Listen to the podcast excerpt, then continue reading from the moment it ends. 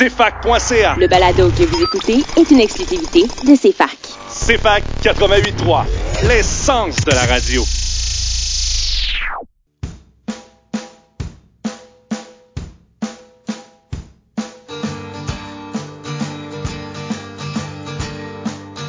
Le trio de la culture.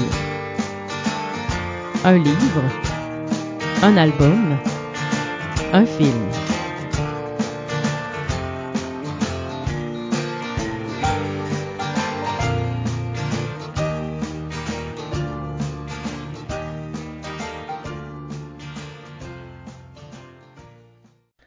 Et bonjour, vous êtes sur les ondes du CFAK 88.3. Vous écoutez le trio de la culture.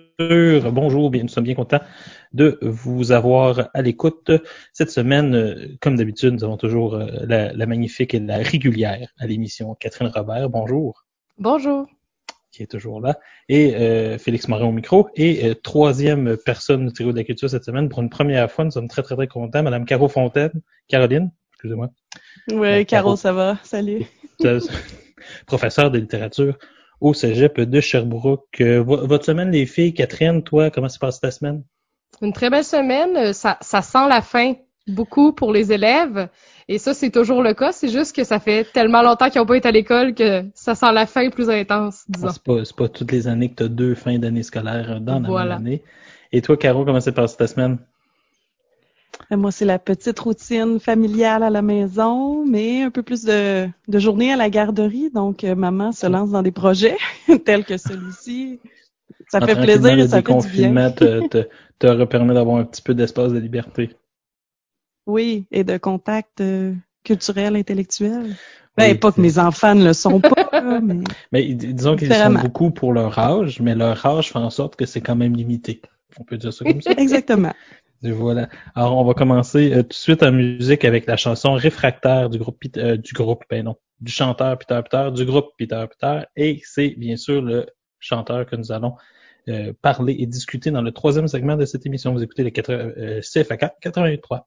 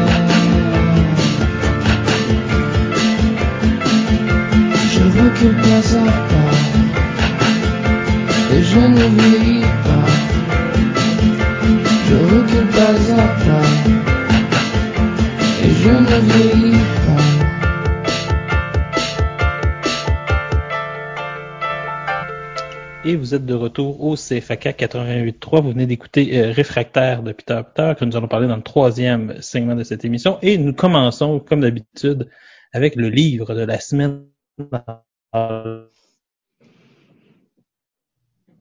Le livre de la semaine et cette semaine, en 2018. Euh, Caro, euh, veux-tu nous faire une courte présentation de cette œuvre? Euh, alors, euh, Ouvrir son cœur d'Alexis Morin, c'est euh, c'est un livre déjà difficile à classer dans les genres et d'ailleurs le Cartani n'a pas euh, indiqué sur sa couverture s'il s'agissait d'un roman. Euh, fait intéressant. Donc, euh, c'est l'histoire euh, de cette jeune fille, euh, de cette femme qui raconte au fil de ses émotions euh, ses souvenirs d'enfance, d'adolescence, de jeune adulte, euh, et, et qui euh, nous présente euh, en toute sincérité euh, des moments, euh, comment dire, pas toujours reluisants. Euh, donc, un moment de, de honte, euh, elle a été victime d'intimidation, donc euh, et on suit ses souvenirs là, vraiment au fil de, de, de, de ses émotions. Tout à fait. Toi, Ca- Catherine, euh, je, ça faisait longtemps qu'on voulait en parler de ce livre-là. On n'avait pas pu en parler finalement l'année passée. On avait coupé dans des émissions malheureusement. Ça veut dire que c'est un des premiers livres qu'on s'est dit qu'on allait parler euh, cette année. Qu'en as-tu pensé, vu qu'il y avait beaucoup d'attentes derrière cette lecture-là dans ton cas? Qu'est-ce qui t'a touché ou qui t'a dérangé dans cette œuvre? Euh, moi, je ne connaissais pas du tout cette autrice, euh, Alexis Morin. En fait, je, je, j'ai reconnu dans toutes ses écritures des, des lieux que je connaissais et euh, beaucoup d'éléments que j'ai aimés dans l'introspection, dans l'écriture, dans la forme, dans la variété des styles. J'ai vraiment trouvé que c'était euh, un livre fascinant. Euh, Vraiment, c'est, c'est, c'est comme tu l'as dit, Caroline, c'est vraiment un livre qui est difficile à décrire dans le sens que euh, on est dans un mélange entre des, les, moi ça me fait penser à un mélange entre les mémoires de Simone de Beauvoir, euh, dans le sens des, des fragments de pensée euh, très aléatoires, que, que il peut y avoir de longues, euh, de longs moments dans une vie entre deux fragments. Euh, de l'autofiction à la à Annie et aussi un autre auteur contemporain français, Édouard Louis, qui lui aussi euh, ne met plus roman devant ses œuvres, tant la, la frontière est, est de plus en plus floue. Euh, dans ce genre-là de l'autofiction, moi je, je le catégoriserais là-dedans. Est-ce que tu trouves que c'est bi- bien fait? Euh, Euh, moi, j'ai beaucoup. euh, Ah, oui, c'est ça. J'imaginais que c'est à moi que tu parlais, mais euh, oui, j'ai beaucoup, euh, j'ai beaucoup apprécié. Euh, je, c'est bien fait, c'est certes bien écrit, euh, et je pense que la force de ce livre, c'est l'authenticité, Euh, la sincérité. Peut-être, peut- peut-être que ça fonctionne mieux. Là, la, la sincérité du personnage là, qui va pas euh, tomber dans dans une dans une fiction de soi, c'est vraiment un récit de soi. Euh, Il n'y a pas de, de mise en scène nécessairement. Ben, on la sent pas, du moins. Non. Euh, et Alexis Morin disait justement avoir été guidé par les émotions. Euh, et c'est l'impression, moi, qui m'est restée de ce livre-là, c'est qu'on se promène dans le temps, donc on est dans un récit qui est déconstruit, euh, qui est pas du tout chronologique, mais euh, ce qui reste, c'est le- l'espèce de développement d'une émotion euh, de plusieurs, puis d'un questionnement. Euh, et j'ai beaucoup apprécié parce que, bon, j'ai le même âge et j'ai vécu dans cette petite ville, travaillé à la Domtar, moi aussi, donc c'est Ah, sûr vrai? que... je- Oh, oui, oui, oui. Dieu, ça, c'est Euh, les, les, les scènes euh, décrites euh, de sa de sa vie à l'usine. Ah, t'as fait partie euh, des très chanceuses tirées au sort. euh, moi, ça a pas, j'ai pas été tirée Oui. au sort parce que j'ai une mère qui travaille là. Donc, Oh. euh, j'ai été une jeune étudiante de 110 livres qui devait ouvrir le boyau d'arrosage là, euh, pour faire du nettoyage. Puis, euh, il y, a- il y a tout ça là, qui m'a plu parce que c'est un univers que je connais, euh, d'une ville que je connais. Mais au-delà de ça, euh, pour en avoir discuté avec les étudiants du Cégep, parce que c'est un livre qui était nominé au prix, euh, prix littéraire des collégiens Oui. cette année. Est-ce Euh, qu'on sait le gagnant d'ailleurs? Oui, c'est euh, Naomi Fontaine avec Ok, euh, parfait. Chouni qui a gagné cette année. Euh, mais bon, euh, Ouvrir son cœur avait aussi reçu le prix des libraires l'année dernière. Euh, et donc, euh, de- d'entendre les jeunes parler, euh, euh, jeunes qui n'avaient pas eu du tout ce contact-là euh, avec la ville ouvrière, si on veut, mais se retrouver dans les questionnements, dans le malaise de l'adolescence, dans la timidité du personnage. Donc ça, je pense que c'est un livre qui peut être très personnel, mais qui est aussi bien universel et c'est une qualité, à mon avis, qui fait qu'il se lit bien. On peut dire que euh, il y a deux thèmes pour moi qui, qui traversent ce, livre-là. Un premier qui est très transversal, c'est-à-dire qui du début à la fin, on le sent, c'est la honte. euh, qui, est un- une émotion assez traditionnelle en littérature, Euh, surtout dans ce genre de, de récit-là d'autofiction de ville ouvrière, on le voit beaucoup transparaître. Il y a aussi un qui finit par se, se dévoiler à travers ça, c'est aussi la mort, par la fin surtout. Euh, mais, mais longtemps, puis d'une certaine manière, tu sais, on, on voit plusieurs choses euh, par rapport à ça. Catherine, tu voulais intervenir? Ben, pas nécessairement sur les thèmes, mais je trouve que au-delà, au-delà des thèmes, euh, c'est euh, aussi un, un livre qui nous permet de nous plonger dans l'idée du souvenir, pas seulement par ses euh, écrits, mais le fait de, de, de se questionner à, à quel point on peut avoir une mémoire claire d'un souvenir. Et ça, je trouvais aussi que c'est, ben, par euh, l'écriture des mémoires, ça a été euh, assez intéressant. Et on dirait que ça donne le goût d'écrire soit aussi pour se souvenir mieux du euh, de, de l'avant de notre vie. Je trouve que c'est intéressant aussi. Oui, tu fais écho aussi à une partie du livre assez intéressante où est-ce qu'on voit que elle regrette que sa mère ait jeté tous ses carnets d'enfance. Parce qu'elle avait. Mais en même temps, c'est ça qui est intéressant, c'est un des points que je voulais aborder, c'est euh, ça peut être une force, ça peut être une faiblesse. On va- vous allez me dire ce que vous en pensez, mais d'une certaine manière, on pourrait se dire que oui, c'est de l'autofiction, mais c'est pas très fiable, justement, vu que c'est des flux de mémoire, ok? Puis, puis de l'autre côté, euh, on sait parce qu'on sait aussi qu'elle aurait eu accès à des carnets beaucoup plus précis, qu'il aurait pu vraiment l'aider à plus documenter ça.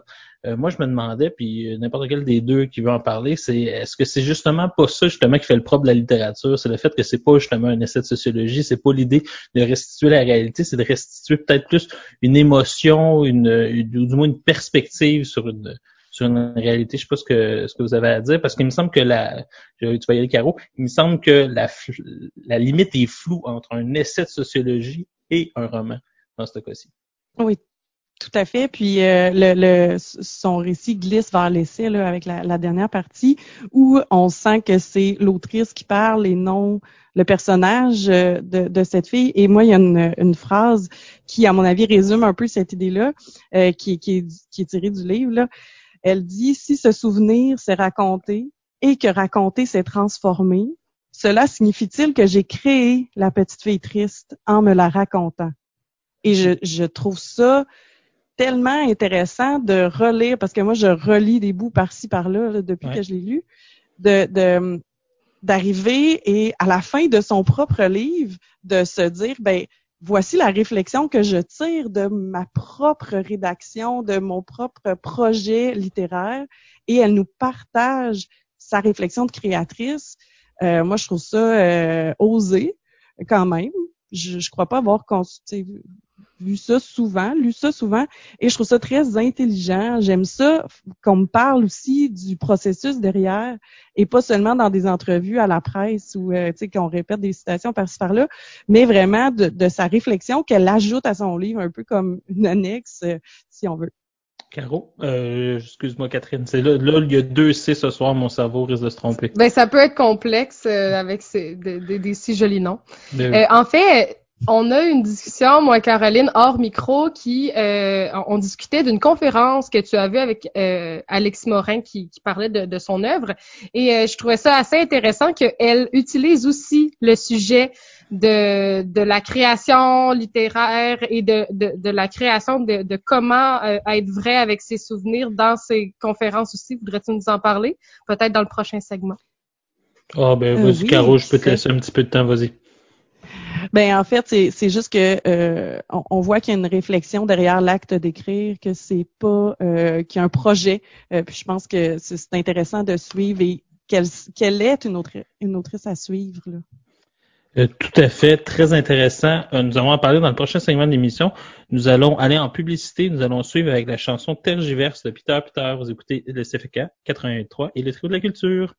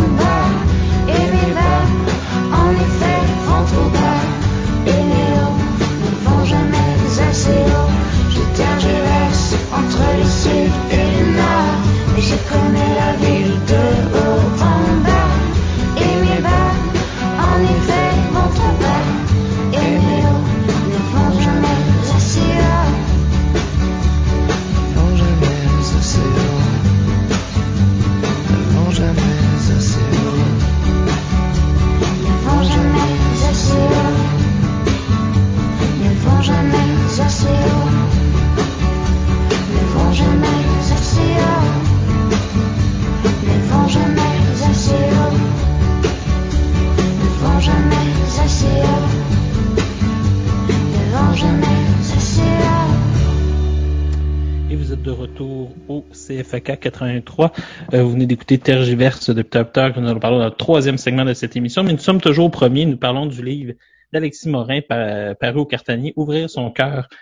Euh, avant la pause euh, musicale et avant les pauses publicitaires, on avait une discussion que je trouvais très intéressante. C'est justement, justement l'espèce de, de regard méta que l'auteur a sur son, le, le fait d'écrire, d'une certaine manière. Euh, on le voit aussi que il y a euh, il y a une, série d'auteurs, euh, pense par exemple à l'auteur de Sapiens, Harari ou à Nancy Houston, qui a écrit un livre qui s'appelle L'espèce fabulatrice, qui va dire justement que le propre de l'espèce humaine, c'est constamment le fait qu'elle va créer des narrations. Okay? Et que, par exemple, eux, c'est utilisé dans les mouvements écologistes pour dire qu'il va falloir créer une narration écologiste stimulante et enrichissante du fait de devoir, par exemple, décroître ou réduire notre empreinte carbone, par exemple. Mais ce qui est intéressant, si on se met à y réfléchir pour ce que, ce que ça veut dire, c'est justement le fait que euh, on raconte et qu'en racontant, ben, on ne dit pas nécessairement la vérité. OK? Et je me demandais si ça place pas justement l'auteur d'autofiction, du moins dans ce genre de livre-là, euh, dans une position qui peut pas être difficile, quitte à trahir même des fois euh, les, personnes qu'elle peut décrire, qu'elle veut décrire. Est-ce que c'est pas justement quelque chose qui rend difficile le travail d'Alexis? Dans ce livre-là, puis qui peut pas, comme le lecteur, nous laisser un peu méfiant vis-à-vis de ce qu'elle nous présente? C'est une excellente question. Moi, c'est la question que je me pose euh, ben, toujours quand je lis d'autofiction, en fait, parce que je me dis toujours jusqu'à quel point c'est honnête? Que, ben, surtout quand j'aime le livre comme j'aime celui-là, -là, jusqu'à quel point c'est honnête? Est-ce que c'est une question, selon toi, qui est recevable en littérature? Ah oui, tout à fait. Puis euh, euh, ce qu'elle racontait, euh, Alexis, quand je l'ai quand je l'ai rencontrée en conférence, c'est qu'elle se faisait souvent poser la question, ben pourquoi? Pourquoi tu as écrit ce livre?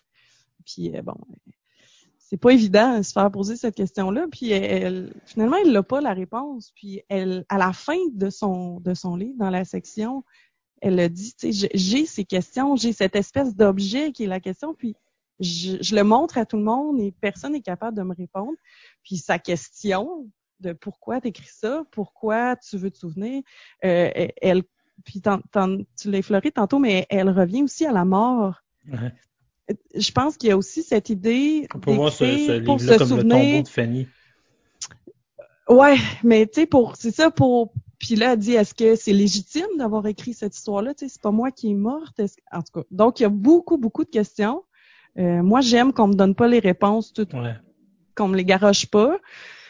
Donc, j'ai l'impression que oui, c'est authentique et sincère dans, dans ce cas-là, euh, mais ça reste ça reste un livre. Oui, ça reste une histoire ça reste de l'art. Puis à un moment donné, demander de la question de l'art et de la vérité, c'est peut-être pas, c'est peut-être poser deux questions qui n'ont pas nécessairement beaucoup de sens ensemble. Que toi, Catherine, euh, à travers ce, ce, toi, tu parlais du thème justement un peu de la vieillesse, du fait de vieillir dans, dans ce dans ce livre-là comme thème qui était plus central. Qu'est-ce qui t'a marqué par rapport à ça? Parce que pour moi, c'était très clair la honte et la mort, mais la vieillesse, c'est intéressant comme perspective. Alors, j'aimerais que tu développes un peu plus. Euh, ben pour moi, euh, c'est juste parce que d'avoir un regard sur les souvenirs, c'est un peu d'avoir un. Ben, ben c'est un peu par la vieillesse et l'âge qu'on apprend à mieux regarder nos souvenirs. Si elle avait écrit ce roman, elle aurait pu écrire 28 euh, versions de ce roman-là. Ben, je l'appelle roman. Ce qu'elle a sûrement fait d'ailleurs. C'est ça, sûrement plein de d'écrits au moment de sa vie et seulement j'imagine qu'elle lisait ses souvenirs et qu'elle ne les voyait pas de la même façon. Parce que nos, les lunettes qu'on porte à chaque année vécue sont complètement différentes seulement par le bagage qui est différent pour chaque être humain avec chaque relation qu'il crée. Donc, je pense réellement que ça a un impact considérable le fait que ce roman a été écrit sur huit ans et non pas euh, de l'écrire euh, sur, disons, euh, comme on parlait l'autre fois, Jack Kerouac en, en un jet. C'est, c'est, c'est pas le même type d'écriture et c'est pas la même la même vérité, je mets ça avec des grands guillemets, la même vérité qu'elle a voulu nous donner, je crois. Ce qui est intéressant aussi, c'est le développement à travers le livre de la honte. Parce qu'au début, la honte, c'est, la honte de l'œil. L'œil, a un strabisme important. C'était les, J'étais Simone de Beauvoir, mais son œil au début de sa vie ressemblait plus aux yeux de Sartre. Et euh, mais là, tranquillement, là, c'est quand tu la croises, tu, tu vois bien que c'est différent. Sauf que euh, c'est intéressant que tranquillement, la honte, mais elle se transforme. Tu travailles le primaire, le secondaire, puis en fait, la honte reste, mais pas pour les mêmes choses. C'est-à-dire que moi mm. aussi, c'est ce que je trouve, c'est le travail de la honte à travers le temps. C'est que c'est pour ça que je dis que c'est un thème qui me semble beaucoup plus transversal euh, que les autres. Je sais pas s'il y en a une de vous deux qui aurait un dernier commentaire, euh, quelque chose d'important ou un passage à lire. Ben, la honte, moi, je le vois beaucoup dans euh, son rapport aux autres. Puis c'est aussi une réflexion qu'elle a euh, et qui sort euh, de, de, son livre, là, réflexion sur comment on se construit comme comme sujet et comment on, on, va se construire en lien comment on va aller vers les autres Euh, ça, c'est super intéressant. Puis elle, elle le dit aussi euh, quand je l'avais rencontrée, elle expliquait que euh, elle espérait que son livre lu par des gens fasse qu'il y ait moins de honte ou d'intimidation, plus de connaissances, d'ouverture sur euh, un peu euh, la personne maladroite qu'elle était. En tout cas, c'est un livre qui, lui, n'est absolument pas maladroit, qui est, qui est très bien mené du début à la fin. Très beau livre. Euh, je pense qu'on vous le conseille. C'est unanime? Oui. Ah, tout à Tout fait. à fait. Alors voilà. Alors on, on va continuer en musique avec euh, la chanson Laurie de Peter Peter. Nous allons ensuite aller sur la discussion du film de Mathias et Maxime de Xavier Dolan. Vous écoutez le trio de la culture au CFAK 88.3.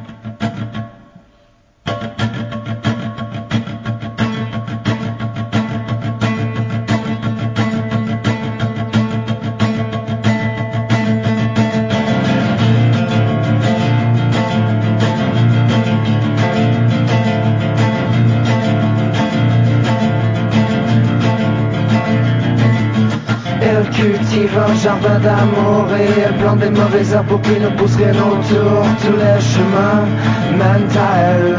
Les labyrinthes de mademoiselle et moi, je me retiens de lui demander ce soir. Viens chez moi, viens chez moi, je m'occuperai de toi, comblerai toutes tes carences.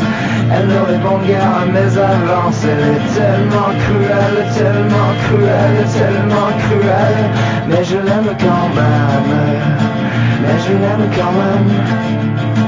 Mais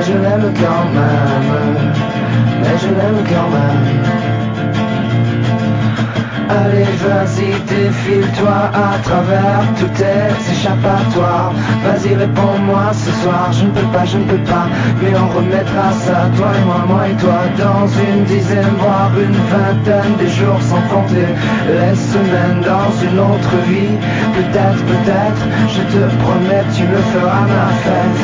Elle me fait sauter à la corde raide. Laurie 1, 2, 3, 4, 5, 6, 7, je regrette la défaite.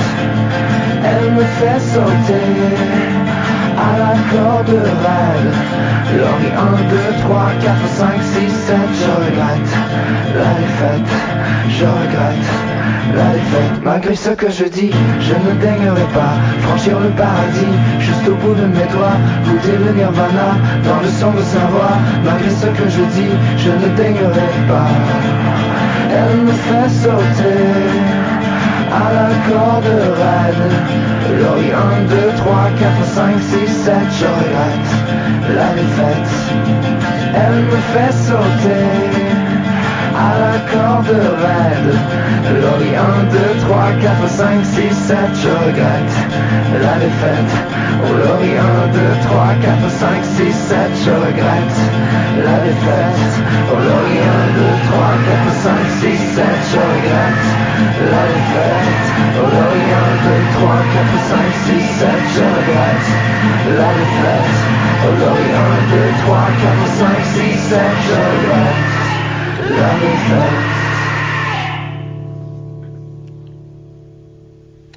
Et vous êtes de retour au CFAK 88.3. Vous venez d'écouter Laurie de Peter Peter, ma chanson préférée de ce disque, je dois le dire. Je sais pas pourquoi, mais il y a une rage dans cette chanson-là, dont je ne reviens toujours pas. Et cela euh, plusieurs années après son écoute. Euh, nous allons parler du film Mathias et Maxime de Xavier Dolan, plus récent opus de ce, de ce cher monsieur Dolan. Euh, et la tâche euh, incombera à Catherine de nous présenter le film. Alors vas-y, nous te laissons le plancher. Oui, euh, c'est le, le film le plus récent de Xavier. euh, Xavier, comme si je le connaissais vraiment personnellement. Mais également, euh, c'est son huitième film. Ce n'est pas le film qui a été le mieux reçu dans toutes ses œuvres. En fait, loin de là, c'est un film qui est très personnel, écrit avec plusieurs de ses amis.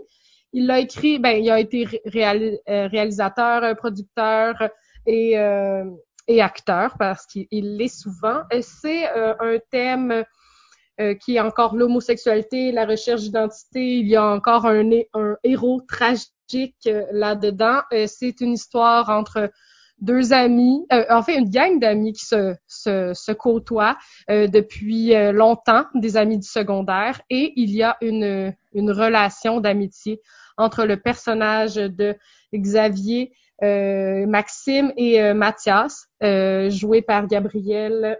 Mon Dieu, je sais jamais comment dire son nom. Gabriel Almeida. Firdas. Voilà, tu l'as dit. Firdas, Firdas, non, pas. C'est pas Firdas, Freitas. c'est Freitas, en tout cas, pas Firdas, grave. elle nous écoute. Je- en fait, qu'est-ce qui est grave avec ça, c'est que je- j'ai mal lu son nom et j'ai pas voulu, je l'ai mal rattrapé. Mais ça, ça- ceci dit, c'est un acteur qui a été de grand talent dans Oui. ce dans ce film-là. Mais c'est ça, c'est un très beau film. Euh, ben moi, j'ai, moi, je vais te dire, là, moi, c'est un de mes préférés, Xavier Dolan, même si je sais que c'est pas un, un grand accueil critique, parce que pour moi, euh, il me semble, il dans les analyses, il me semble manquer un cadre, du moins. C'est le fait que ça me semble être un très beau film sur le Québec. C'est sur le Québec moderne, là, dans le sens que le, le parler, les valeurs, la façon d'être, le rapport à l'amitié qui est très, très, très fort, qui est très, très, très présent euh, dans ce film-là. Il me semble qu'on n'en parle pas, alors que justement, c'est peut-être un des films étrangement les plus positifs de Xavier Dolan. Euh, c'est vraiment, on dirait film- que vu qu'il est heureux, c'est comme si c'était pas bon. Mm. C'est justement, c'est le genre de tragédie qui est pas assez une tragédie pour qu'on qu'on soit vraiment en colère. Donc, euh, ça fait que c'est moins bon vu que c'est joyeux. C'est toujours cette espèce d'affaire-là dans le cinéma. C'est rare les bons films heureux là, dans la vie. Là. Et euh, quand tu écoutes les critiques, il me semble qu'on on a manqué ça. Est-ce que, que vous êtes d'accord avec moi? Peut-être pas sur un de vos préférés, Xavier Dolan, là, mais euh, sur l'analyse que j'en propose. Ouais, abs- absolu- absolument, c'est euh, c'est un de, de, de ceux que j'ai le plus aimé par euh, la vivacité des textes. Euh, les, euh, moi, j'ai vraiment apprécié le fait qu'il a dépeint un, un, les Québécois de manière euh, très euh, dans la chicane. Il a vraiment montré que ça fait partie d'à peu près toutes nos conversations. Euh, j'ai trouvé ça vivant. J'ai trouvé que la musique de euh, Jean-Michel Blais, elle, elle était à couper le souffle. Les images, la réalisation photo aussi. Euh, je n'ai pas tout aimé les films de Xavier Dolan. Euh, je ne je ne pourrais pas dire ça.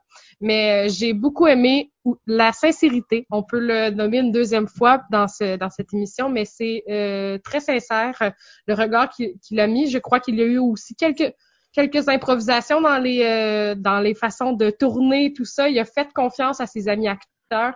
Et surtout que ces amis acteurs, c'est des grands improvisateurs, donc à un moment donné, il faut leur faire Absolument. un peu. Mais euh, non, mais en fait, euh, euh, moi, ce que j'ai entendu, c'est que c'était tout écrit. OK? Fait que je sais pas si euh, je me je me permets de rajouter ça. Ben oui, oui. Et c'est une des forces. En fait, c'est une des forces du film. euh, C'est la complicité entre les, les acteurs, les, les amis, qui ressort comme euh, une, fluidité. Bon, on est beaucoup dans dans l'overlap, euh, pardonnez l'anglicisme, mais euh, tout ça était écrit et c'est une, une euh, lorsque Gabriel, euh, je vais l'appeler Gabriel, Almeida Freitas. euh, en, en parlait euh, à- au 5 à 7 du prix de cinéma euh, des collégiens parce qu'il était nominé. Moi, je suis là. Est-ce que je comprends, dans tous les prix collégiens, tu es là? Ben c'est ça. Mais oui, vraiment j'étais responsable du prix de cinéma au Cégep de Sherbrooke. Et euh, donc, ce qu'il disait, c'est que euh, Dolan a cette qualité dans le, le dialogue, Mhm. d'écrire les dialogues comme ils auraient été dits. Euh, donc, tout ça était écrit, euh, pratiquement pas d'improvisation. Mais c'est sûr que euh, on le sent, c'est beaucoup de travail. C'est surtout euh, sincère, peut-être comme tu dis, authentique, parce qu'il reprend un peu le rythme. Euh, mais certains n'ont pas aimé. Puis je peux comprendre, là, à un moment donné, on n'entend pas bien, ça, on comprend pas. On se qui- demande où, où on veut en venir, tu sais, dans certaines scènes entre les gars. Il y en a plusieurs, là. Mais c'est bizarre, on dirait que vu que j'ai été un gars dans une gang de gars, peut-être pas une gang de gars exactement comme celle-là, on dirait que je comprends certaines scènes que d'autres peuvent dire Hey, c'est vraiment bébé, oui, mais des gars de cet âge-là, je suis désolé de vous l'annoncer, ont des bébés aussi. Donc euh, malheureusement, il y a certaines affaires, j'étais comme Mon Dieu, c'est stupide. Ah oui, on était comme ça. Donc, ça nous permet de nous rappeler qu'une chance qu'on vieillit. Euh, juste rapidement, euh, Catherine, pour rappeler, Jean-Michel Blanc a gagné meilleure musique de film à Cannes avec ça. Euh, il y a eu beaucoup de critiques par rapport justement à l'usage de la langue dans ce film-là. Comme d'une certaine manière, ça faisait penser pas au même niveau euh, au joual de Tremblay, en fait. Dans le sens qu'il y a eu beaucoup de réactions sur le fait euh, qu'il utilisait certaines affaires, certains types, certains types de langage, qui a fait qu'en France, le film a, choqué beaucoup, là, parce qu'il y a des personnes qui devaient même pas comprendre. Je suis certain que dans certaines salles, ils l'ont sous-titré. Je suis même, je te certain. Euh, mais il y avait ça, mais ici, on dirait qu'au Québec, c'est passé un peu dans le beurre comme film. Je, on dirait, je sais pas trop trop pourquoi. Euh, pourtant c'est un grand film sur l'amitié, puis je pense qu'il faudrait en parler parce que ce qu'on n'a pas dit dans le scénario, c'est qu'il y a une tension entre Mathias et Maxime qui, qui est due à l'orientation sexuelle. Puis ça, c'est une thématique assez centrale chez Xavier Dolan. Je sais pas si pour vous, il y a une, une originalité dans le traitement dans ce cas-ci ou euh, plus ou moins. Parce qu'il avait traité par rapport par- euh, avec juste la fin du monde, qui est une pièce de, de oh mon dieu, le nom m'échappe, mais c'est pas grave, euh, la garce. Et euh, justement, tu sais, il l'avait déjà traité, mais là, c'est une espèce de silence super dur, alors que dans ce cas-là, c'est beaucoup plus comme Hey, let's go les gars, sortez du placard, on le sait tout. Euh, donc, c'est, c'est- pour moi, il y a une Ben- originalité dans le traitement. Oui, oui, je suis d'accord. Puis en fait, pour moi, c'est pas si clair non plus. Euh, dans le sens où, oui, euh, puis on en a parlé euh, avec les étudiants. Puis pour moi, c'était pas si clair qu'on les présentait. Ben, comparé à d'autres films, peut-être qui traitent de, l'homosexualité et de l'idée de sortir du placard. C'est pas juste de sortir du placard parce qu'ils ne se l'avouent pas à eux-mêmes. Ça ne fait pas partie de leur identité au moment où ils ils le vivent. Moi, je pense que c'est c'est vraiment leur amour un pour l'autre, leur attirance un pour l'autre euh, qui, qui, qui est dans le centre de l'histoire et c'est ce que je trouve intéressant. Euh, on est on sort un peu du cliché du gars bon qui se rend compte là, qui est attiré par d'autres gars. Non, c'est pas ça. Il se rend compte que son ami là, il y a quelque chose de plus fort. C'est une relation qui dure depuis des années. Eux sont amis depuis euh, la jeune l'enfance. Euh, Maxime Il est déclenché par Donc, le baiser dans le cadre d'un film dans le film. Oui, c'est ça. Qui remoue un peu, puis qui est cette époque euh, de la vie, euh, bon, comme on peut perm- se peut permettre de le explorer dire, davantage? On explore, mais aussi où on se définit. Et, euh, et là, moi, c'est une de mes lectures que j'ai fait il y a pas si longtemps. J'ai l'air de vous plugger des affaires, mais euh, ça, ça a résonné avec le, le- le film de, de Dolan. C'est euh, une citation de Cyrulnik euh, que j'ai lu dans un texte sur la résilience. Et la question était qu'est-ce que je vais faire de ce qu'on a fait de moi? Et ça, je Ouais. l'ai beaucoup senti dans le film de Dolan parce qu'il y a aussi tout le rapport avec la société québécoise, ben, comme tu en parlais, mais toute la masculinité. Euh, donc la gang de boys, euh, l'idéal familial, euh, le modèle familial là, très euh, Les statuts socio-économiques aussi. C'est Ouais, tout ouais, cela ça. dont nous allons parler dans le prochain segment de l'émission. Alors, pour l'instant, on va aller justement parce que pour un petit hommage à Xavier Dolan, on va aller euh, avec le titre de la chanson. Ça va écouter Génie en herbe de Corias et Fouki. Vous écoutez le CFK 88.3.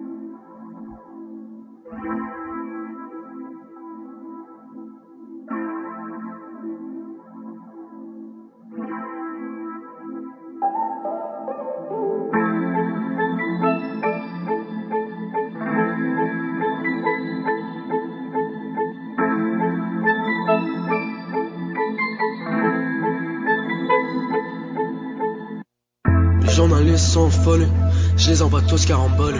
Virage sec contrôlé, je les ai dépassés par le côté. Ils arrêtent pas de m'appeler. Je me fais harceler, yeah.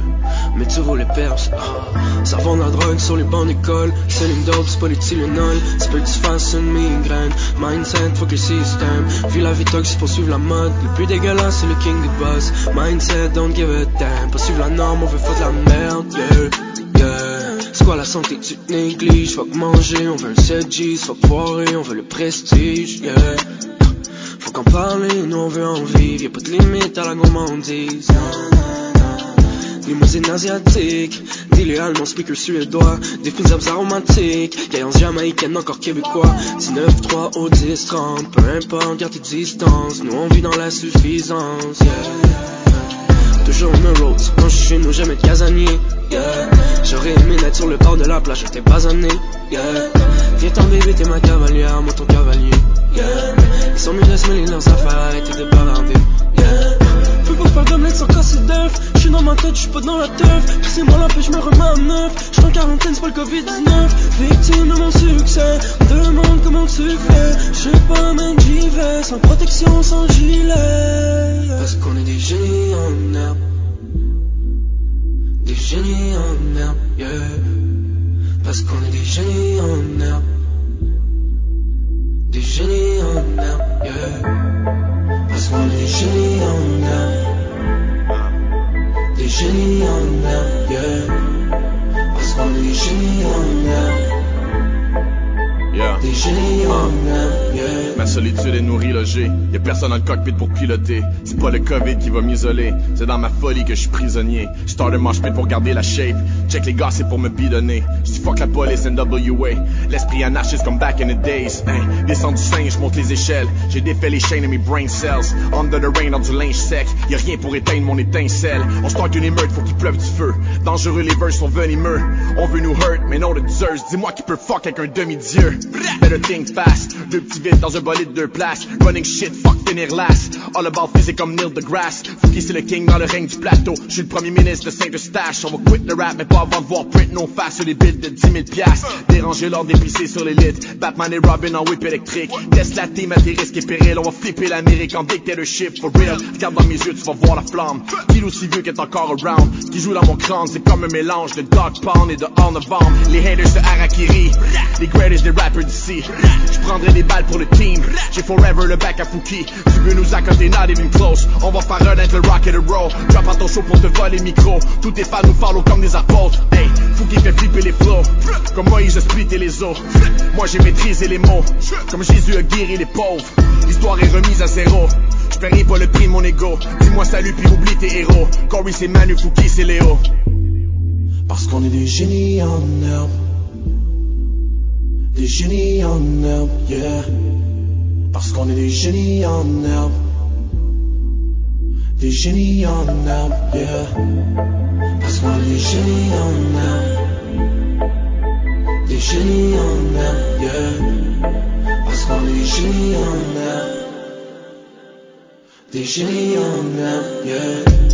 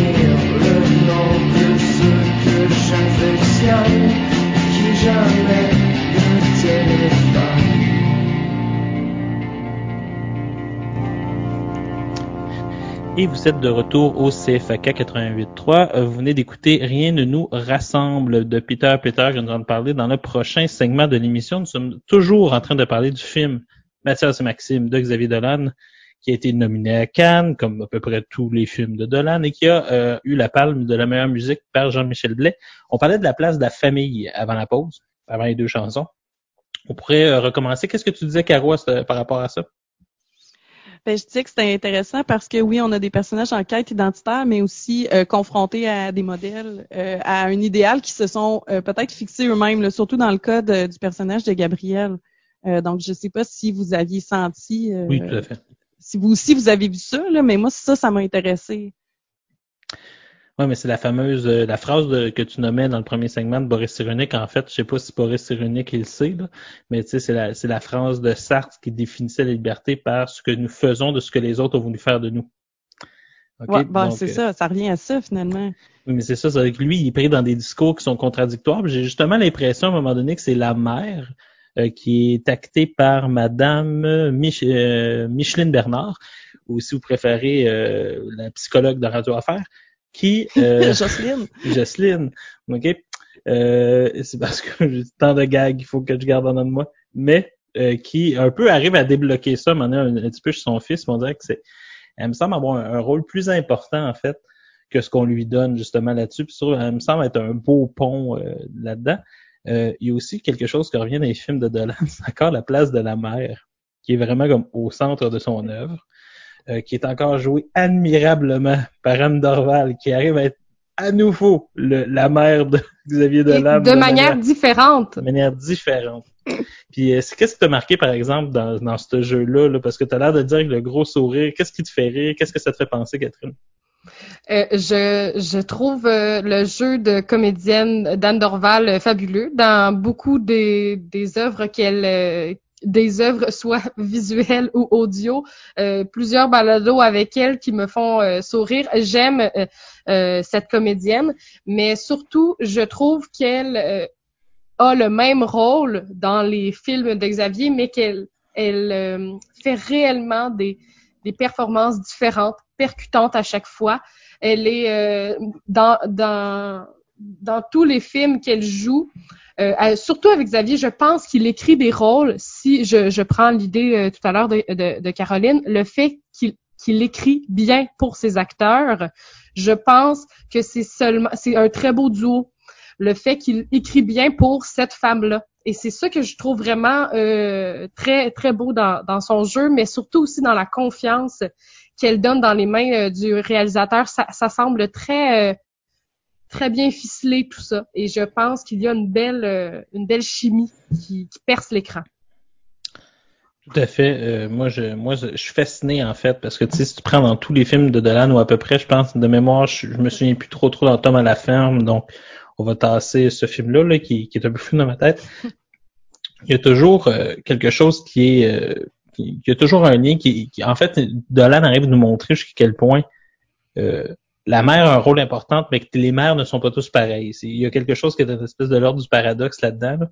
Puis, mais ils sont toujours là, sont toujours importantes, mais ils, ils amènent jamais toujours de la même manière. On pourrait voir que dans ce cas-ci, Maxime se déprend de sa mère, alors que, euh, par exemple, dans Juste la fin du monde, ben là, par exemple, là, non, elle va pas, elle va caler son fils davantage. Donc, il y a une espèce de déterminisme. La mère est toujours là, mais pas un déterminisme de pratique. C'est-à-dire, ça va pas toujours mener à une tragédie. Tu, sais, tu peux te déprendre d'une mère aussi, qui, qui pour moi, l'originalité en fait, parce que en montrant deux mères poquées dans deux films différents, puis en montrant que ça ne met pas toujours la même affaire, on, voit en tout cas que chez Dolan, ça, c'est la mère est importante, mais elle n'est pas déterminante non plus dans, sa, dans la construction de l'individu.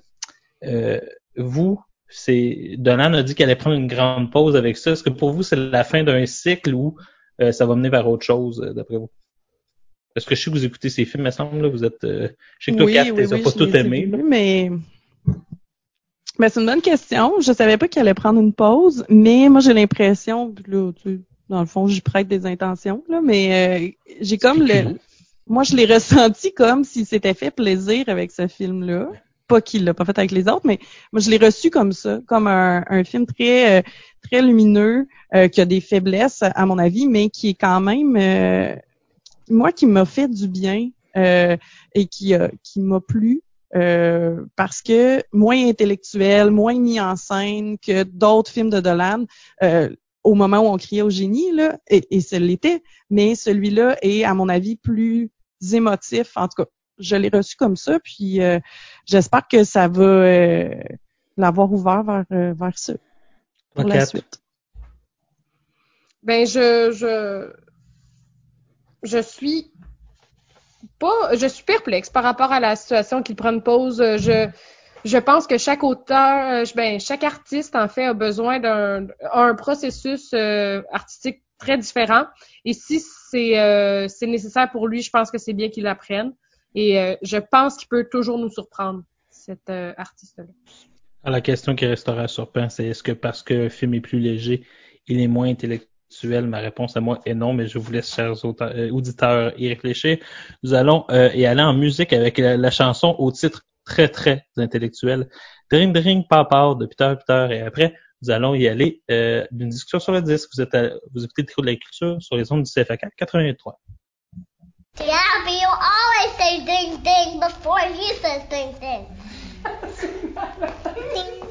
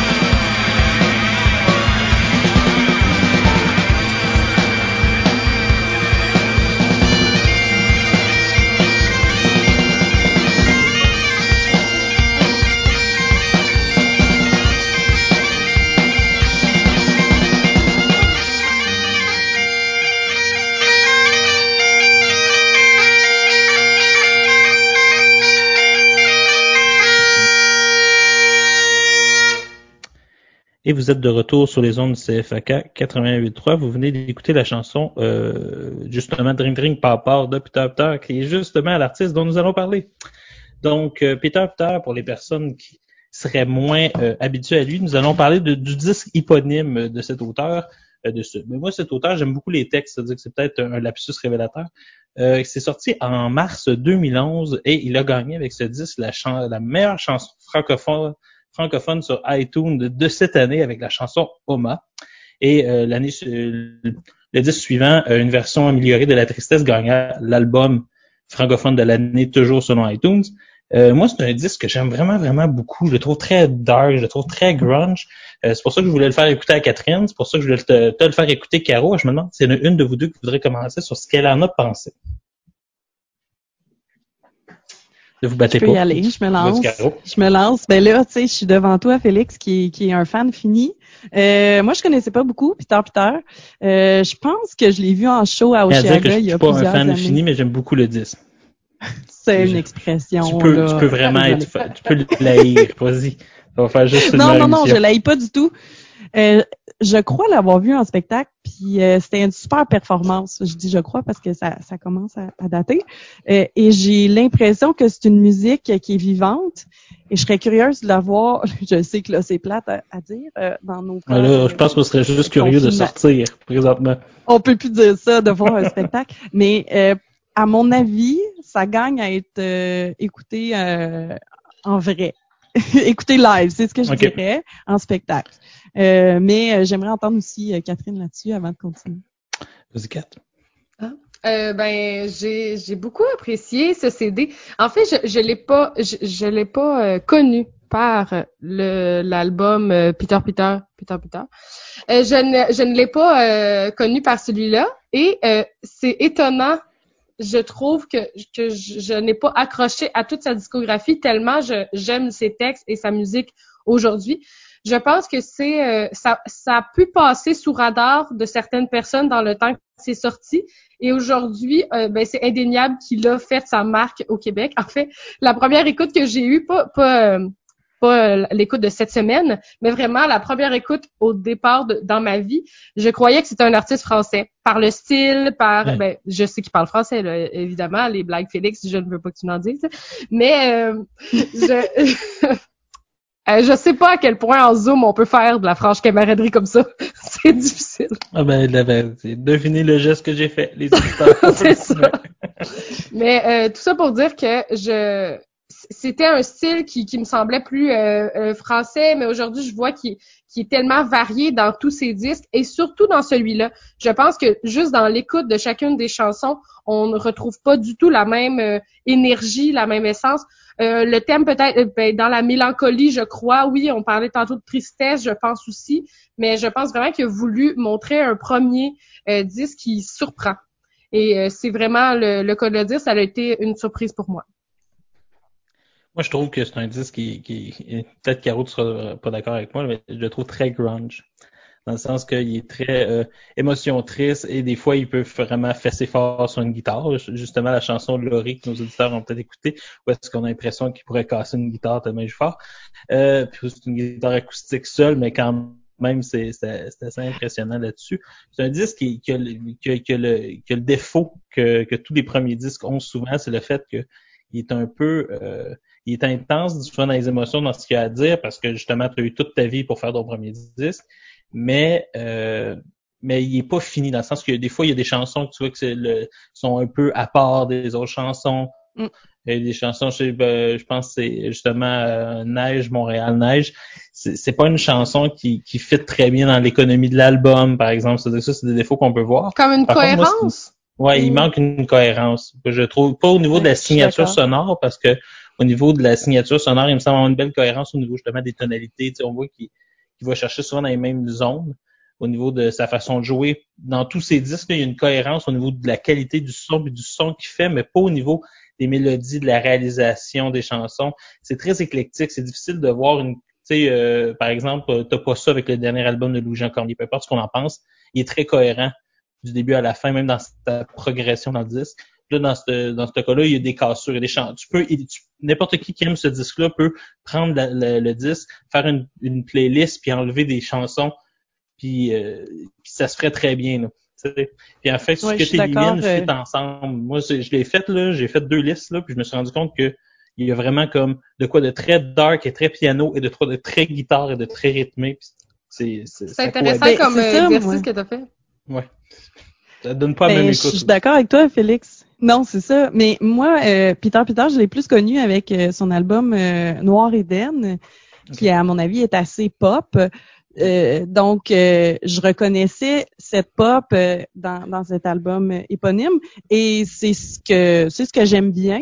Euh, donc moi, le grunge là, c'est c'est on est plus dans le Nirvana là. Fait que c'est un c'est trop propre à mon avis pour être du grunge. Au- Euh, au niveau de, de la, la, la- l'émotion, euh, pas tant au sale, niveau- je sais pas.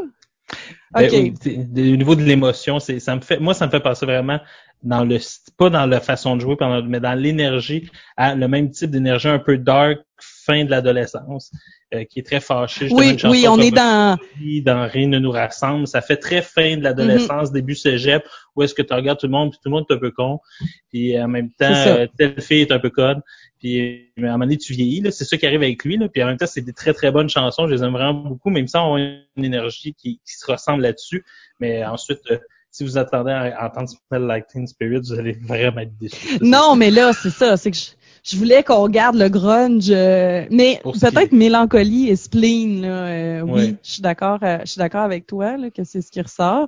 J'ai beaucoup aimé. Il y a des textes, puis après plusieurs écoutes, là, on, on, on s'accroche davantage aux mélodies. Sa voix est intéressante, Euh, mais euh, ben je dirais pas que je le conseille pas, mais moi je conseillerais la porte d'entrée Noir Eden, euh, qui me semble plus accessible à mon avis.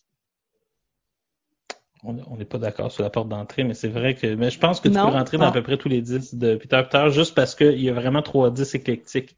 Donc ça dépend, je te dirais que c'est un peu comme euh, dépendamment qui t'es, je te dirais pas quel disque que t'es en premier. Ah ben si oui. t'es- Si t'es quelqu'un C'est qui aime plus les chanteurs acoustiques à voix, c'est le bon disque pour commencer. C'est si le t'aimes premier. les claviers très techno, une version améliorée de la, de la tristesse est pas mal, mais une meilleure porte d'entrée. Oui, Catherine? J'aurais une question à vous poser. Euh, C'est in- intéressant le fait que tu dis euh, quelle porte d'entrée. Est-ce que euh, on, on doit proposer des, des artistes qui- qu'on qu'on chérit, qu'on apprécie euh, aux autres par euh, l'album qui est le, le, le meilleur selon nous, ou de commencer toujours par euh, l'album qui est euh, l'origine de l'artiste? Je- J'aurais j'aurais aimé ça vous entendre euh, par rapport à, à ça.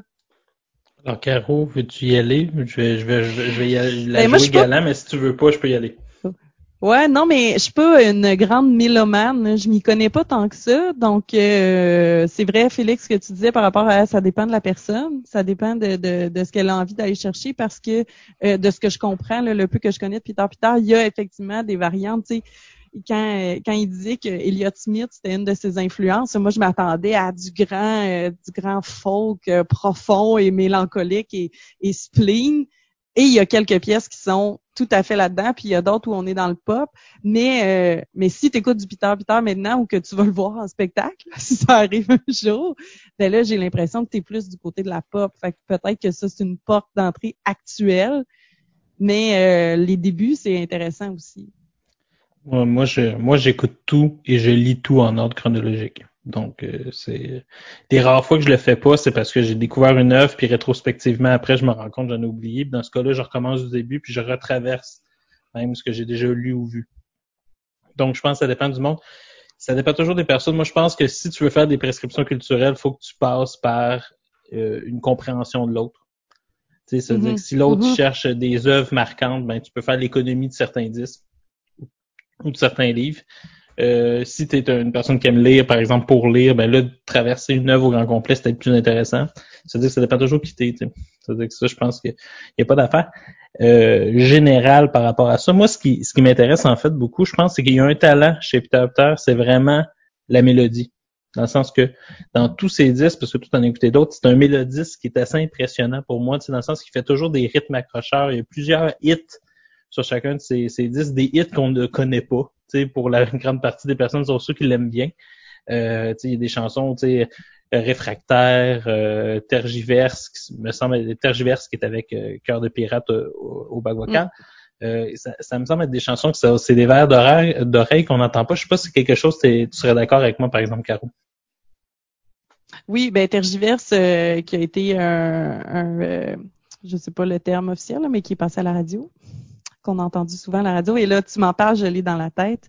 Euh, donc oui, oui, c'est sûr que ça entre. Mais pour moi, c'est ça la, euh, ben, la force, ou en tout cas, ce qui me reste le plus de Peter Peter, après ce contact, c'est la, la pop. Moi, c'est ce qui me reste de lui. Fait que ce, serait... euh, oui, mais la mélodie, le, le, le souci d'accrocher. Oui, là-dessus, je pense que vraiment, c'est quelque chose qu'on pouvoir continuer de discuter dans la deuxième partie.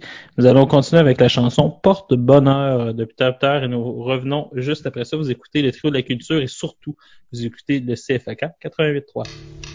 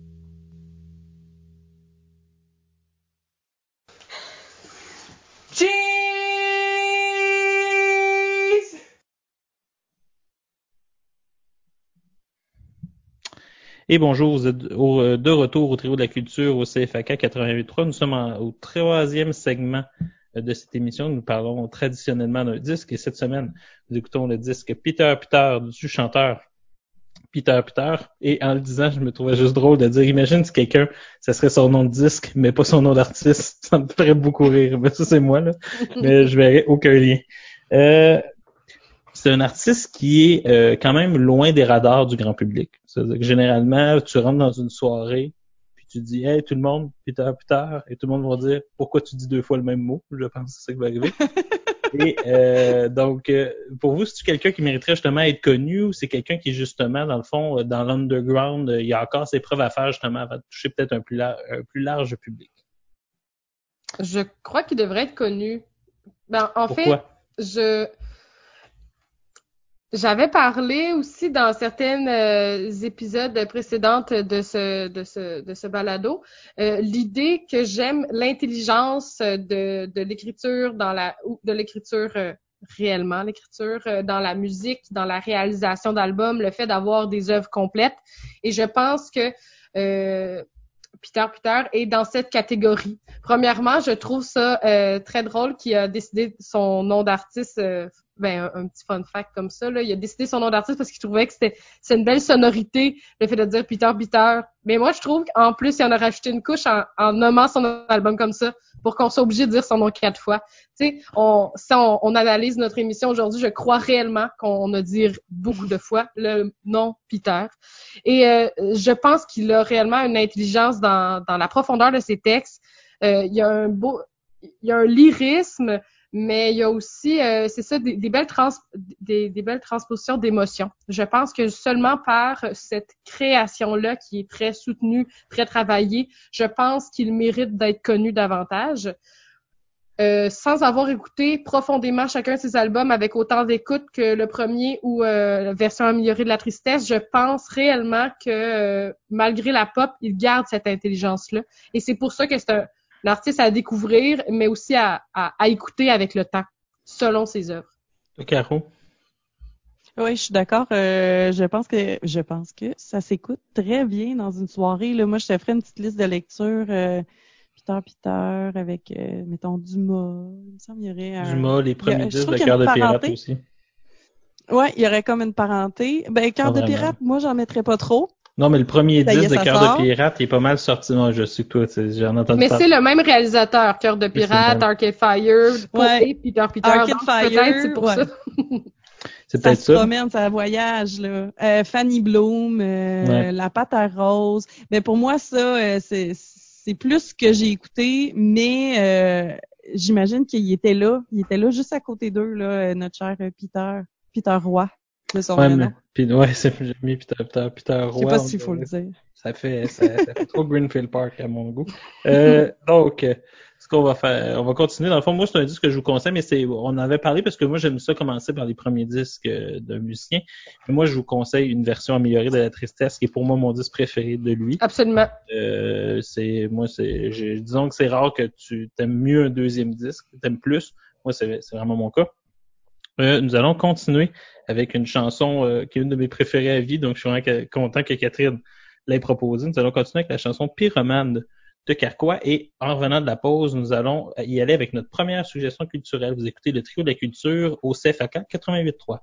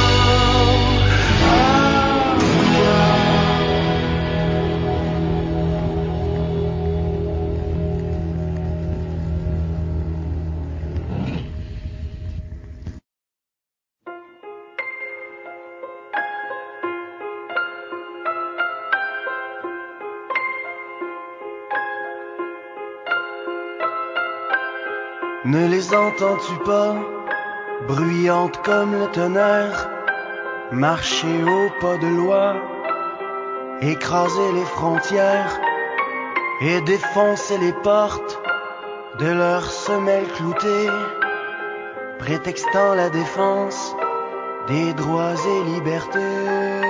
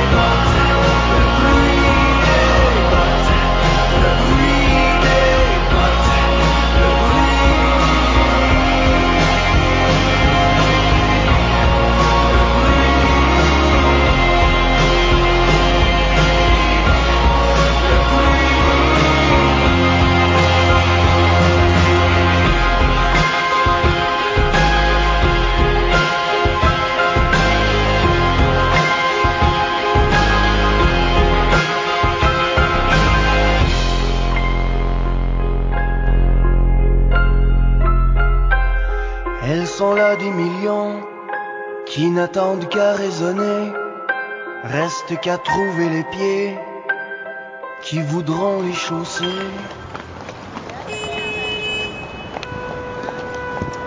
Et vous êtes de retour au CFAK 88.3. Après le pyromane de Carquois jouait la chanson Le bruit des bottes de Yann Perrault. Disons qu'on est euh, dans une thématique euh, très euh, intense et engagée avec des émotions négatives très fortes, avec deux chansons comme ça, mais deux chansons que j'aime vraiment vraiment beaucoup. Vous voyez que notre première suggestion culturelle est comme euh, à chaque semaine, à tout seigneur, tout honneur, ou à tout euh, seigneur, tout honneur.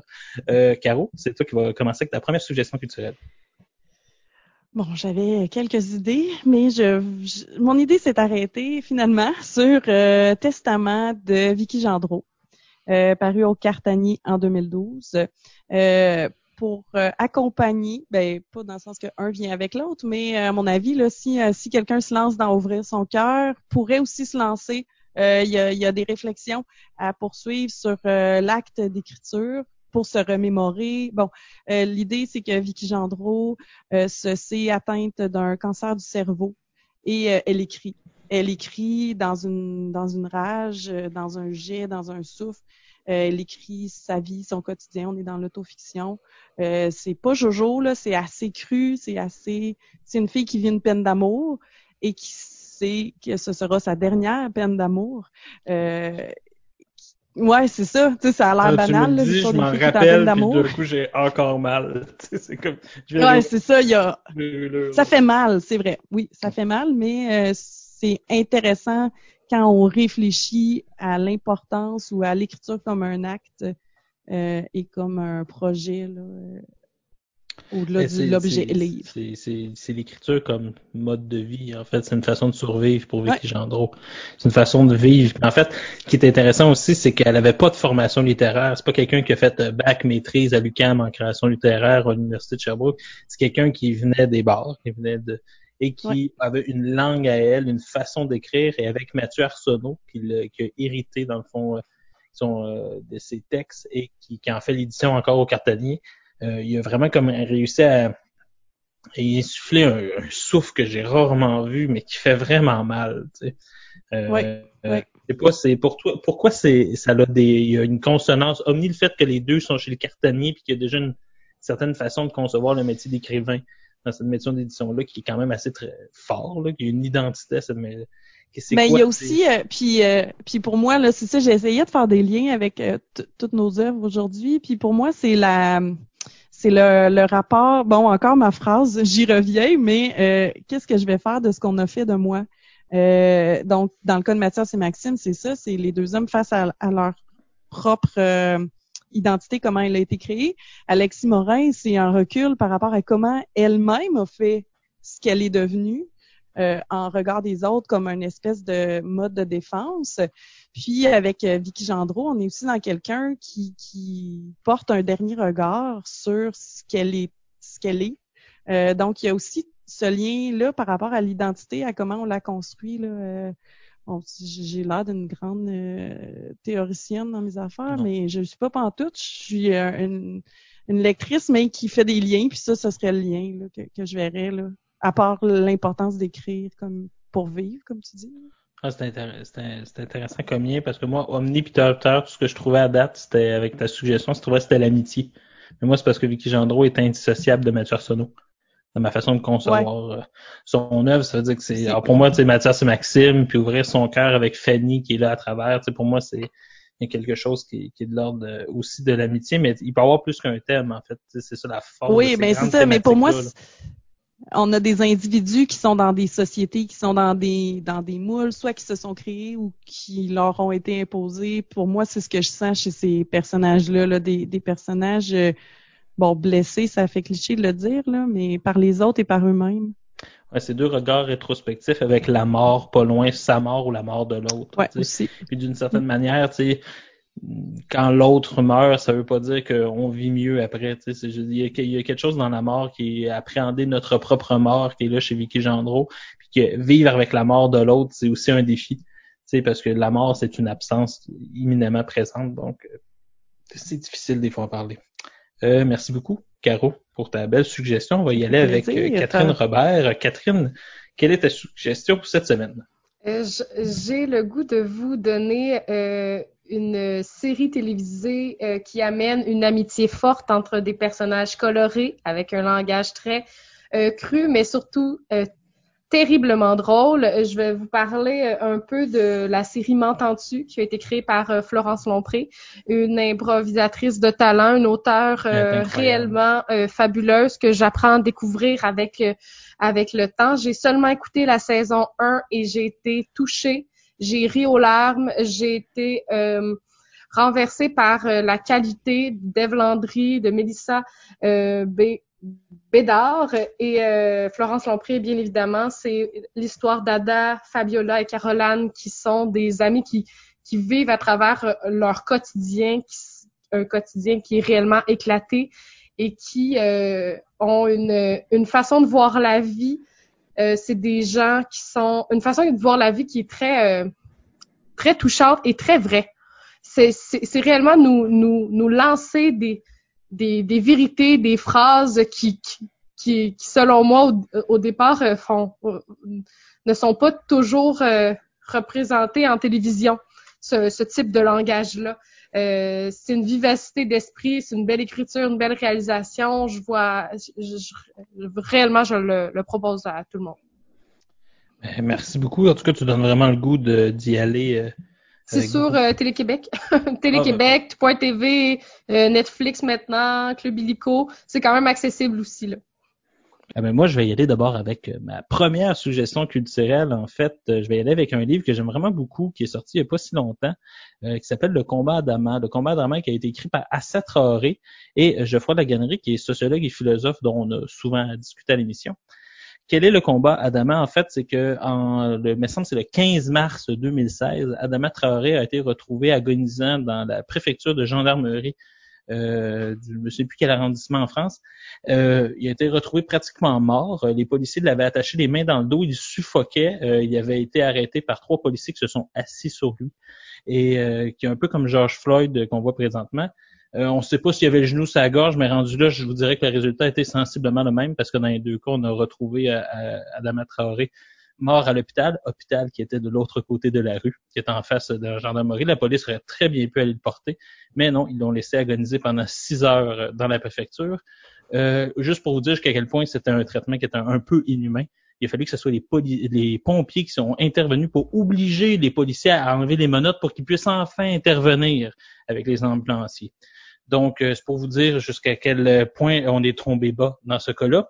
Euh, cette année, euh, les deux, euh, Assak et sa sœur, euh, qui est une militante archi connue en France, euh, vraiment, qui, qui, qui, fait le tour des plateaux TV depuis des années pour justement revendiquer la vérité pour son frère, parce que bien sûr, la police a tout fait, et il y a plusieurs chapitres dans le livre qui le montrent pour cacher l'affaire. comment le système français aussi a essayé de cacher l'affaire, comment la médecine aussi, à plusieurs moments, a essayé de cacher l'affaire, et même tellement qu'ils ont poursuivi le comité Adama et leur avocat, un médecin de l'État pour euh, justement le fait qu'il avait euh, sûrement menti. En fait, ce qu'il avait réalisé, c'est que dans plusieurs cas euh, de, de mort de jeunes noirs et arabes, euh, c'était lui qui, c'était elle qui avait fait des autopsies. Dans tous les cas, elle nommait des problèmes cardiaques à tout le monde. Tout le monde avait des problèmes cardiaques. Il, a reçu des, il avait avait été teasé à mort, il avait reçu des coups sur la tête, mais ils sont tous morts d'un problème cardiaque le même. Donc euh, alors, juste pour vous dire jusqu'à quel point le, le, le, problème va loin, en fait, l'objectif du livre, c'est justement d'apporter une réflexion générale sur la question du pouvoir et euh, les pouvoirs et la société à partir de la mort de ce cas-là. C'est-à-dire, ce qui est vraiment intéressant, c'est qu'ils vont poser la question un peu du racisme d'État. Ils vont dire, dans le fond, que euh, y a un racisme d'État qui est présent en France, qui, dans le fond, défend la police parce qu'elle a un intérêt à défendre la police, parce que même l'État en France, avec les différentes choses qui se passent, euh, dans le fond, n'a pas une légitimité propre. Elle est beaucoup remise en question, tout tant à gauche qu'à droite, euh, par rapport à plusieurs affaires. C'est-à-dire que la police, dans le fond, a comme un intérêt à toujours euh, travailler dans le même sens que l'État. Et à, travers plusieurs cas, cette thèse-là va être assez bien euh, détaillée. Moi, ce que j'ai aussi trouvé intéressant, puis là, Catherine Picaro, vous allez peut-être être, d'accord avec ça, c'est euh, qu'ils ont fait une place à l'école dans tout ça. Et toi, que, je sais, Catherine, que tu as vu le film Entre les murs. Et euh, d'une certaine manière, ce qu'ils vont dire, c'est que l'école, qui dans le fond, euh, va, va, fonctionner de, de, de, telle manière que les jeunes, les, les jeunes hommes noirs et arabes vont être sortis du système scolaire rapidement parce qu'ils ne vont pas cadrer dans l'école. Et dans le fond, même si c'est pas un système qui est réfléchi sociologiquement, c'est un système dans le fond qui articule le fait que l'école injecte prématurément une série de jeunes hommes qui vont envoyer dans la rue, qui vont être mis en pâture dans le fond pour la police plus tard soit par des petits crimes, soit par juste le fait que en France, il y a du profilage racial. Il, y a, il y a vraiment 40 fois. Si t'es blanc, t'as 40 fois moins de chances d'être contrôlé par un policier que si t'es noir ou arabe en France. C'est énorme. OK? Il y a aussi la question de la prison qu'on parle pas souvent en France. En prison, présentement en France, 65% des personnes sont des jeunes hommes noirs ou arabes. C'est beaucoup. Aux États-Unis, dont on est en train de dire que présentement, il y a un problème avec la police, c'est 50% Et au Royaume-Uni, qui considère aussi avoir un problème, c'est 35% C'est énorme, 65% Puis on sait que le passé colonial de la France, on sait jusqu'à quel point euh, c'est présent encore, puis qu'on pourrait voir une certaine continuité. Finalement, euh, une chose qui me semble importante, qui est réfléchie dans ce livre-là, c'est la question de la violence policière. Pour les auteurs, la violence policière, c'est un pléonasme. Okay? La police a par essence d'être violence. Si on prend le sociologue allemand Max Weber, l'État, c'est le monopole de la violence légitime, et la violence légitime, c'est soit l'armée ou, la police. Euh, par contre, ce qu'on pourrait voir aussi, c'est que euh, c'est quoi la violence policière d'abord? C'est quoi d'abord qui nous dérange dans la violence policière? Euh, premièrement, ça serait la discrimination. OK? Mais encore là, ils vont dire, là, il y a un problème avec la notion de discrimination qui vient du fait que la discrimination, si par exemple la police contrôlait aussi bien les blancs, les femmes que les, arabes et les noirs, ben ça serait correct. Mais en fait, ce serait pas correct. En fait, la question de la discrimination est une, comme ils disent, une fausse question. Parce qu'en fait, c'est pas parce que si tout le monde se ferait contrôler que ça serait mieux. Là, ça serait un État policier. C'est-à-dire que le problème, c'est pas la discrimination. C'est le problème, c'est que l'État se donne le droit aléatoirement dans de demander des papiers à quelqu'un. C'est-à-dire qu'il repose la question de manière tout à, fait différemment. Puis ça fait que là, tout d'un coup, la question, qui est une question raciale, en fait, devient une question de l'État et du pouvoir que l'État a dans une société. C'est une réflexion qui est un peu anarchique, qui est un peu libertaire, mais qui est une question qui permet tout de même de réfléchir le problème de manière totalement différente. Puis en fait, la violence policière dans ce cas-ci devient des moments où est-ce que la police euh, il essaye d'élargir son répertoire d'actions qui est considéré comme correct par la population et à ce moment-là, la population réagit ou ne réagit pas. Donc, il faut se poser la question qu'à chaque fois que nous réagissons pas à une violence policière, nous laissons la police continuer de la faire. Et c'est peut-être justement, malheureusement, ce qui a mené à la mort de quelqu'un comme George Floyd. Donc, c'est un livre que je vous conseille vraiment d'y réfléchir. C'est un livre qui cite beaucoup les écrits américains parce qu'à l'époque, il n'y avait pas beaucoup d'écrits en France permettant vraiment de traiter la situation. C'est-à-dire qu'il y a une belle bibliographie qui nous permet vraiment de réfléchir à ça. Mais euh, vraiment, c'est un livre que je vous conseille ardemment. Alors, nous allons aller euh, en pause musicale avec la chanson Si je craque de Jason Bajada.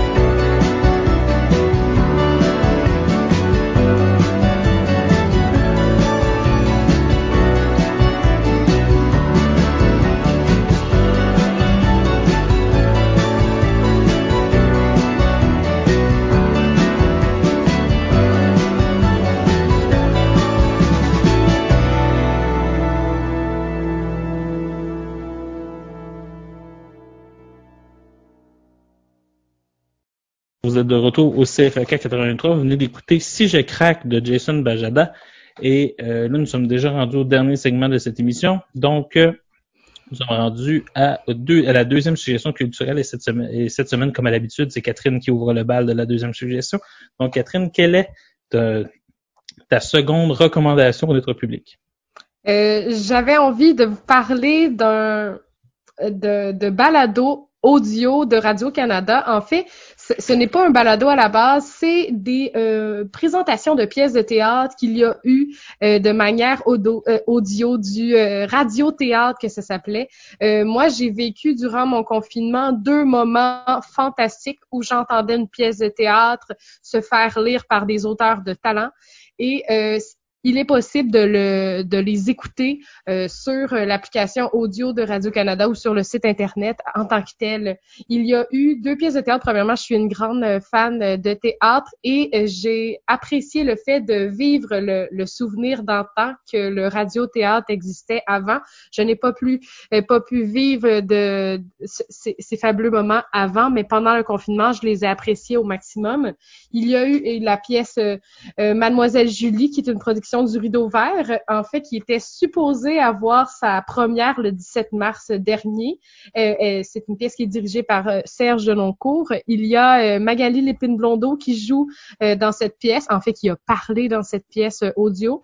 David Boutin, Louise Cardinal, c'est vraiment une pièce très intéressante, très forte, une pièce d'avant. Et la pièce a été écrite par Auguste Strindberg.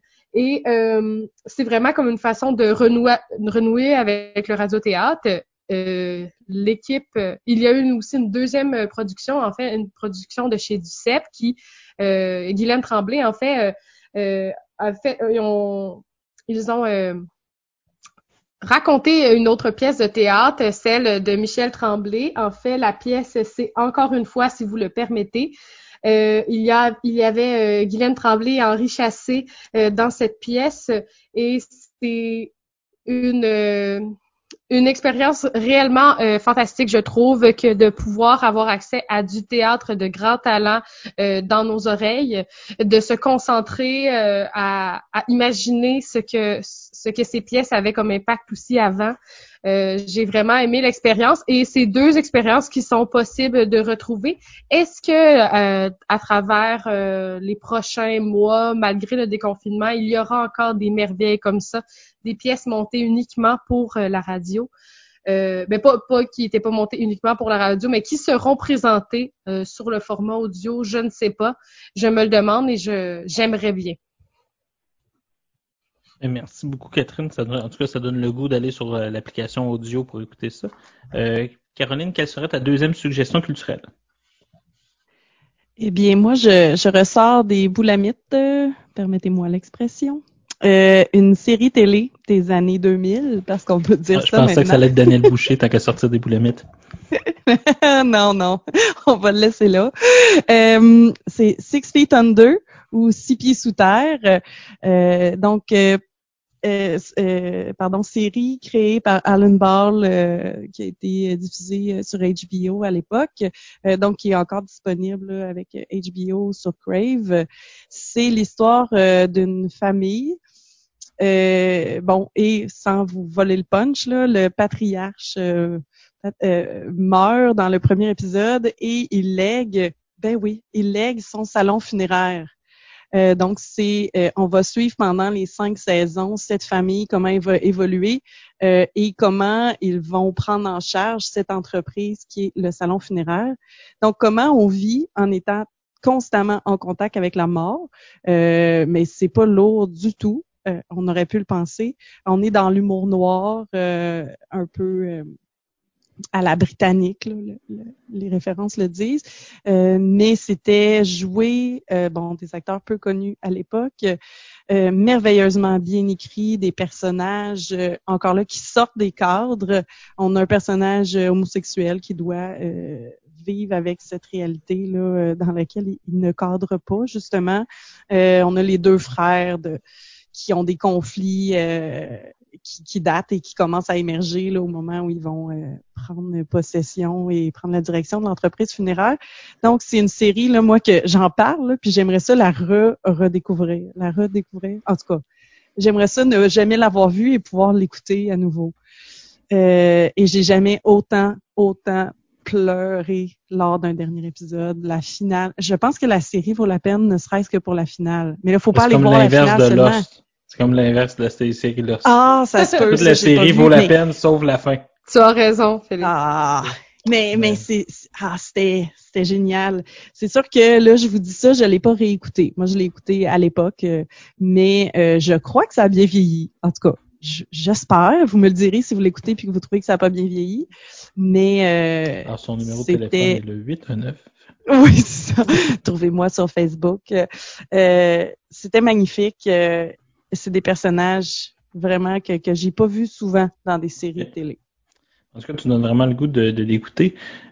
Et euh, finalement, je vais faire ma dernière suggestion culturelle. Alors, euh, j'ai décidé d'y aller avec euh, euh, un podcast que j'adore, euh, que je suis un peu fan fini de ce podcast. Euh, c'est Tu me niaises que vous pouvez trouver sur YouTube tout à fait gratuitement ou vous pouvez faire comme moi et leur donner 4 dollars par mois pour avoir accès en primeur à chaque semaine à beaucoup de contenu exclusif et beaucoup, beaucoup de contenu. OK, on dit que Mike c'est un par semaine. Eux autres, eux autres, ça ressemble plus à trois, quatre par semaine parce qu'ils sont un petit peu débiles mentales. Euh, qui sont euh, Tu c'est euh, composé du groupe de musique légendaire Sexe Illégal, euh, qui se nomme comme légendaire, mais moi je trouve légendaire parce qu'ils sont très drôles. Ils sont composés de Philippe Signa et de Mathieu Séguin. Et euh, mixé à tout ça, un ex-appendice, Jean-François Provençal, qui, qui un, maître du podcast aussi, là, qui a créé plusieurs podcasts, qui participe dans plusieurs podcasts. Puis là, ça vient vraiment, comme même lui, il dit ces temps-ci, il dit ça prend tout mon temps tellement c'est intéressant. Mais c'est vraiment un podcast qui est, très, très cool, puis qui a un petit engouement quand même, là, parce que présentement, juste pour vous dire, il y a 1600 abonnés Patreon, puis ils font 6000 pièces par mois, juste avec nous. C'est-à-dire qu'il y a vraiment une petite communauté qui se crée autour de ça. C'est vraiment très, très drôle. Euh, en gros, c'est quoi? C'est sexe illégal les appendices mélangés ensemble. Donc, c'est un savoureux mélange de cynisme, d'absurde et euh, d'humour politique. Donc, c'est excessivement drôle. Il y a un épisode complet où est-ce que les protagonistes euh, vont lire des revues à potins et euh, puncher pendant une heure et demie. Et c'est euh, ça vaut tellement la peine d'écouter ça. Il y a un épisode spécial fondu aussi où est-ce qu'ils vont décider de faire de la fondue parce qu'ils disaient qu'il fallait révolutionner le souper spectacle. Donc le spectacle allait monter sur la scène et que eux allaient les regarder manger. Moi je trouve cette idée extraordinaire. Euh, aussi, euh, juste pour vous dire, quand ils avaient atteint le 6 000 dollars, ils voulaient aller voir des compétitions de sumo au Japon, ce qu'ils vont faire euh, pour aller les commenter parce que c'est des personnes qui adorent, on a appris ça dans le podcast, le sumo et qui euh, vraiment suivent ça, qui font des nuits blanches pour écouter le sumo parce qu'il y a 12 heures de décalage et qui en parlent à peu près à tous les podcasts. Donc, ils ont créé une page Facebook qui s'appelle Sumo Québec. Et euh, pour vrai, ça, ça a aucun sens comment c'est bon, mais comment ils suivent ça de manière assidue, ça n'a pas de sens. Euh, je vous conseille aussi, si jamais vous payez, d'écouter les épisodes au chalet, parce que les épisodes au chalet où est-ce qu'ils jouent croc puis qu'ils découvrent des jokes racistes des années 90, et euh, aussi quand ils décident de faire, euh, de jouer au dé de la destinée. Et c'est vraiment autant cynique que stupide.